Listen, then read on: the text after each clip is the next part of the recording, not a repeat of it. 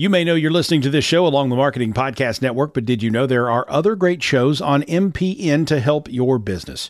Christy Heiler hosts a fantastic podcast called Own It. Christy, tell us more about the show. Own It is all about celebrating women and non binary advertising agency owners. We talk about buying out of the Boys Club of Advertising because less than 1% of ad agencies are owned by women. And where can people subscribe? You can find the podcast at untilyouownit.com. We're also on the Marketing Podcast Network at marketingpodcast.net. And of course, you can subscribe wherever you get your podcasts. You heard her. Go subscribe.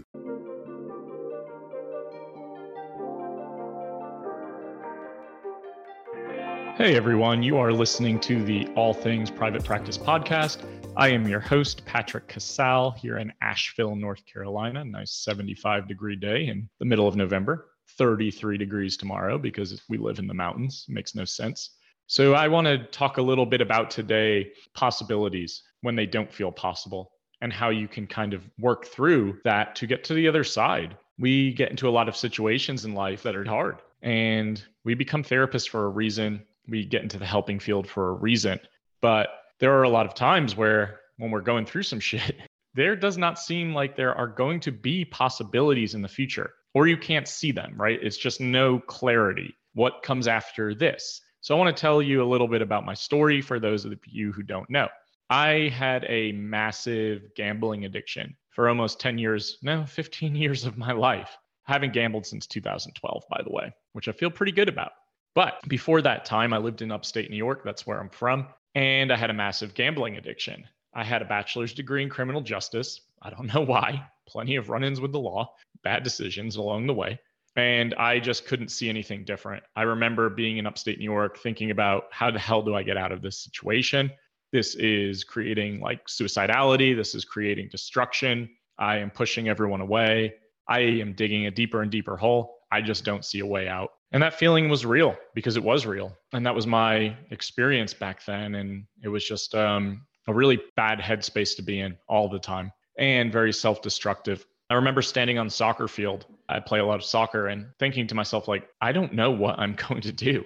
There are no possibilities for me right now. I decided to impulsively move to Asheville, North Carolina in 2011 because, you know, I'm going to outrun my problems, which didn't happen. And I moved down here and I stopped gambling in 2012. And I was working as a case manager at a homeless shelter, helping homeless uh, individuals in Western North Carolina move into permanent supportive housing. Really liked that job one of my favorite jobs I've ever had. And it was just really humbling too. And again, still had my bachelor's degree and you know, I couldn't see any other possibilities. So I thought to myself, I have to get my master's. Like, I'm going to top out at $15 an hour. I don't really know what else to do. I'm good at speaking with people and helping people and supporting, but I don't know how these skills can be used differently. So I went to school at night, got my master's, got my graduate degree in clinical mental health counseling. And again, I'm like, okay, cool, cool, cool, cool, cool.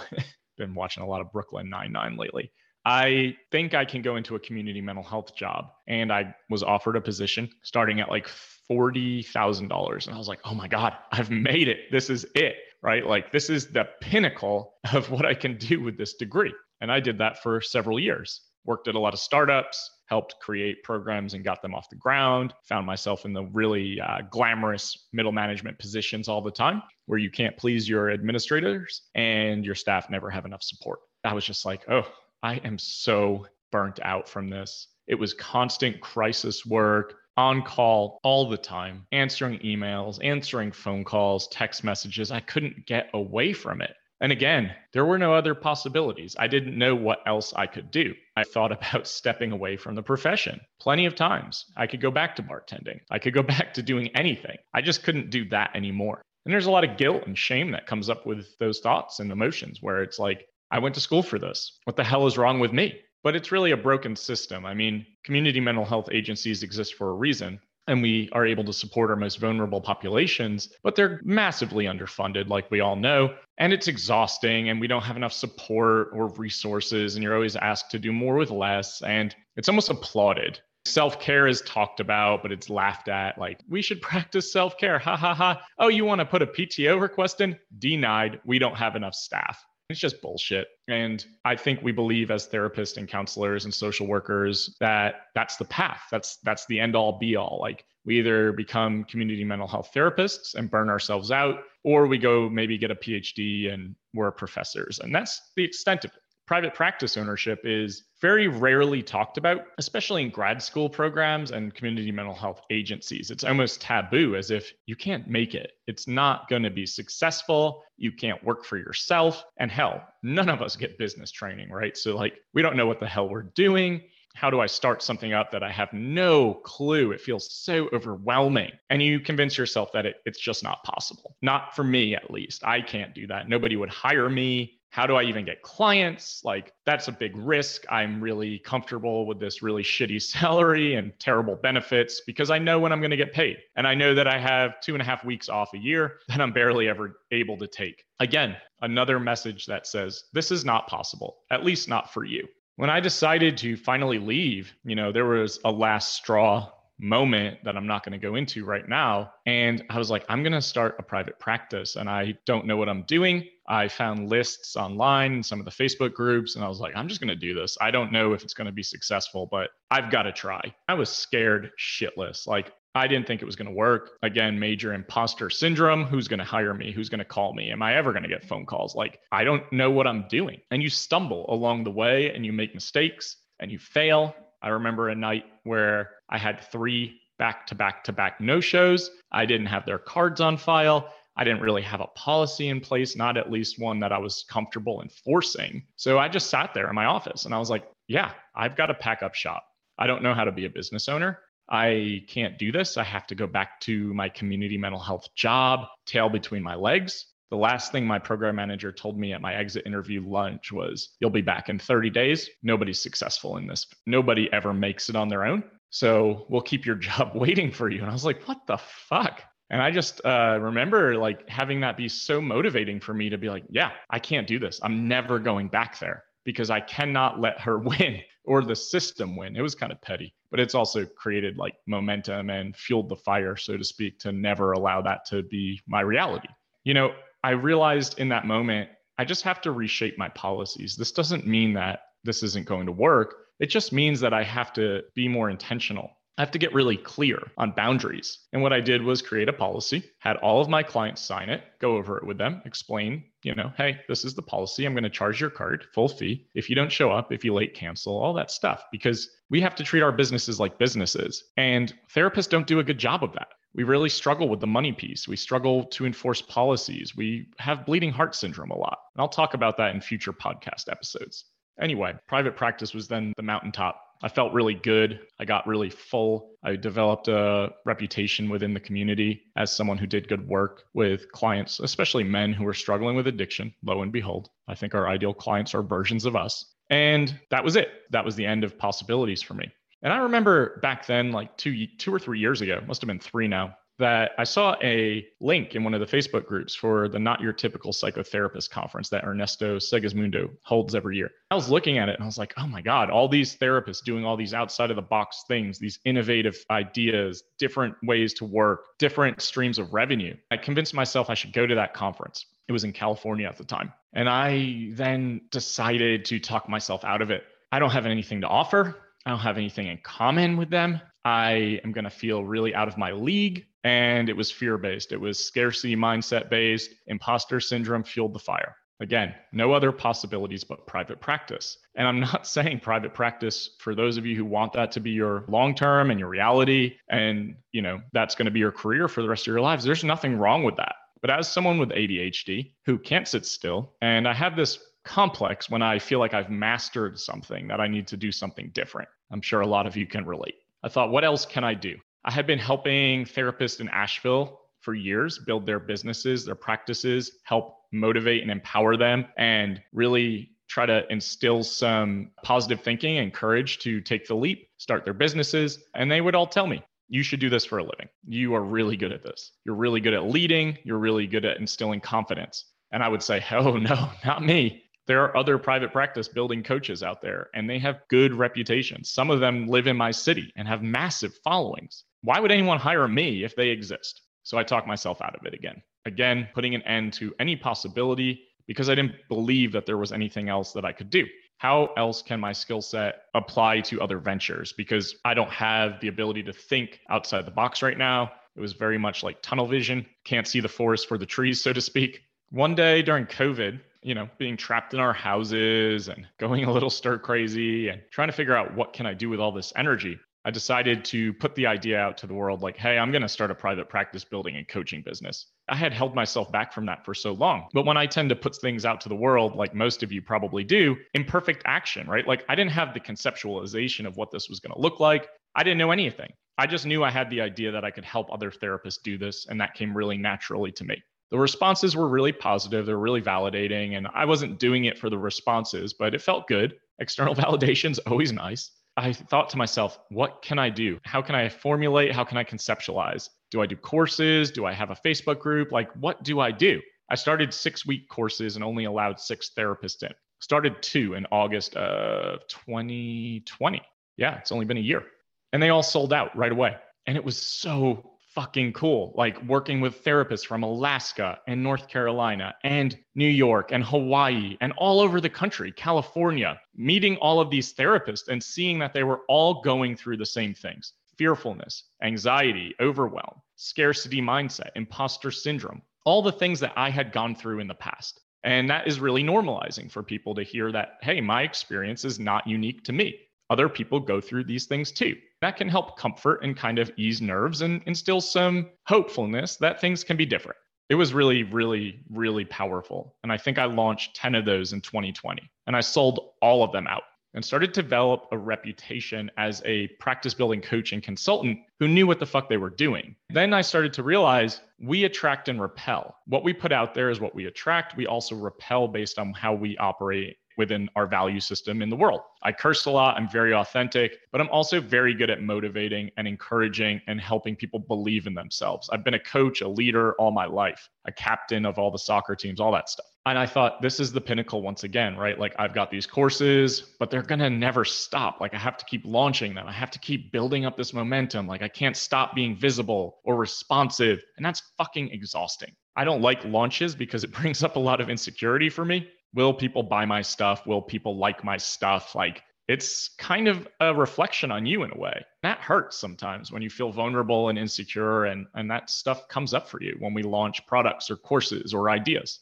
And I think we hold ourselves back because we sometimes can't handle the feelings of rejection or not feeling seen or like my stuff isn't good enough, whatever shit is coming up, you know? I'm sure a lot of you relate to that. So I started a Facebook group, All Things Private Practice, and it got pretty busy. I mean, we've got like 4,000 members right now, and we've had it for about less than a year, which is pretty cool. And we get to interact with therapists from all over the world and talk about private practice building and just really trying to support one another and build each other up.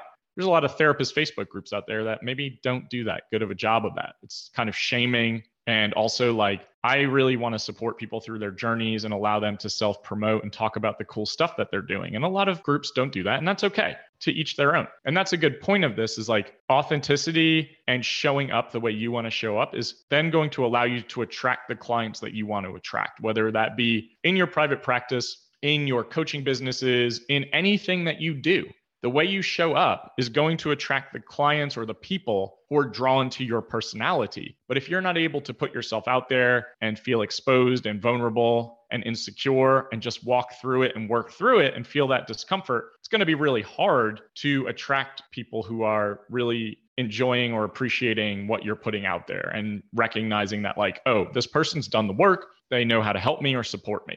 But again, I'm going to use this term like that was the end of my possibilities. Like, okay, I've got a Facebook group, I do some coaching courses, and I've been on some podcasts of other people. This is cool. Like, this feels surreal. I am waiting for this to end, and it hasn't yet. And now that I've started a podcast, I've also started a group practice because I was getting so many phone calls as a therapist. I had to refer out so often. I thought, why don't I refer in and hire some really cool fucking people? Right now, we've got 11 therapists. I started my group practice less than a year ago.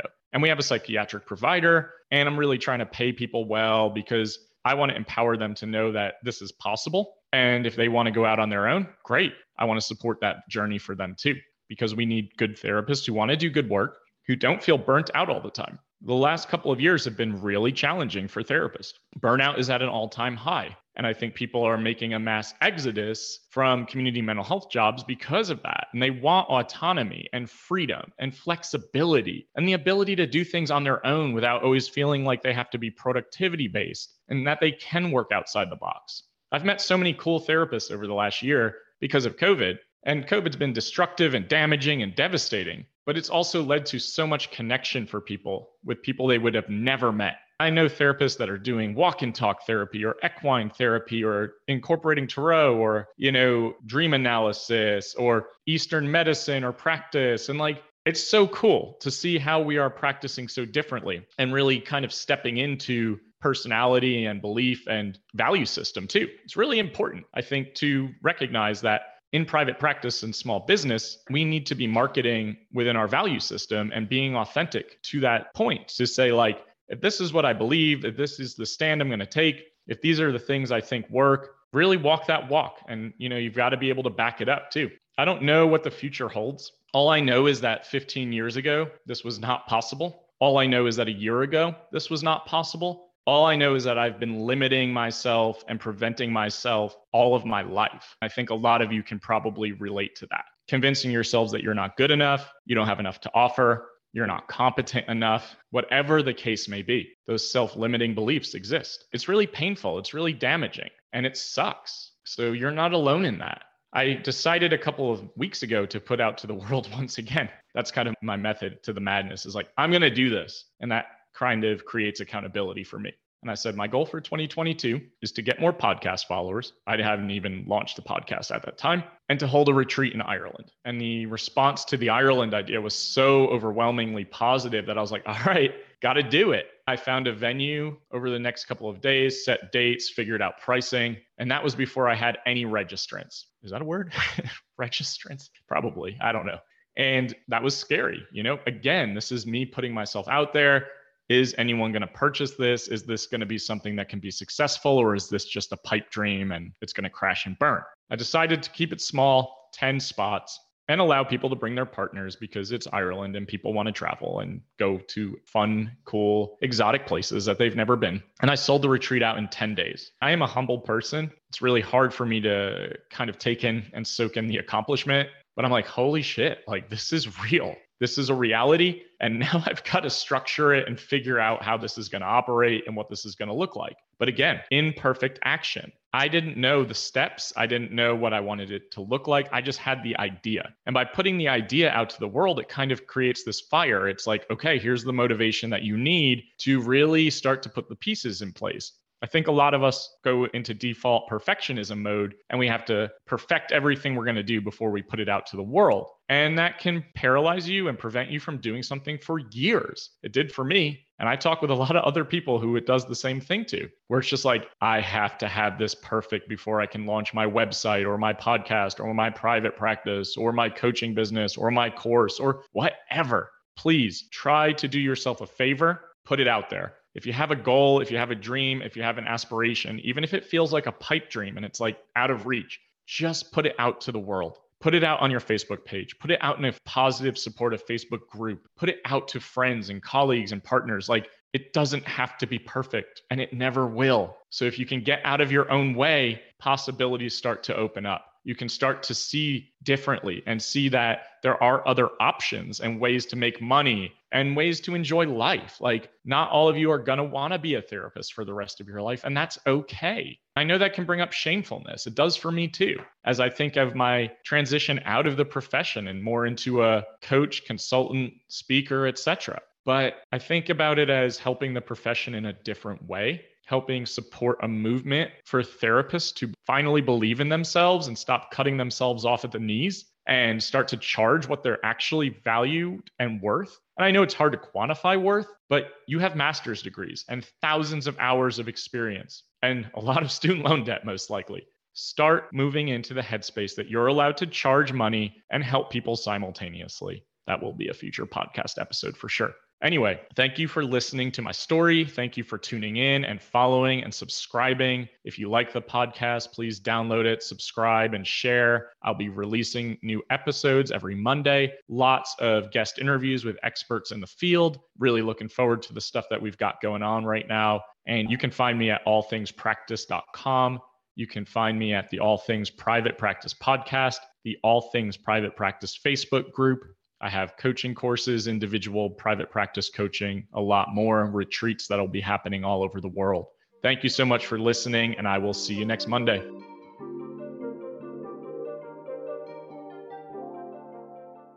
This podcast is heard along the Marketing Podcast Network. For more great marketing podcasts, visit marketingpodcasts.net.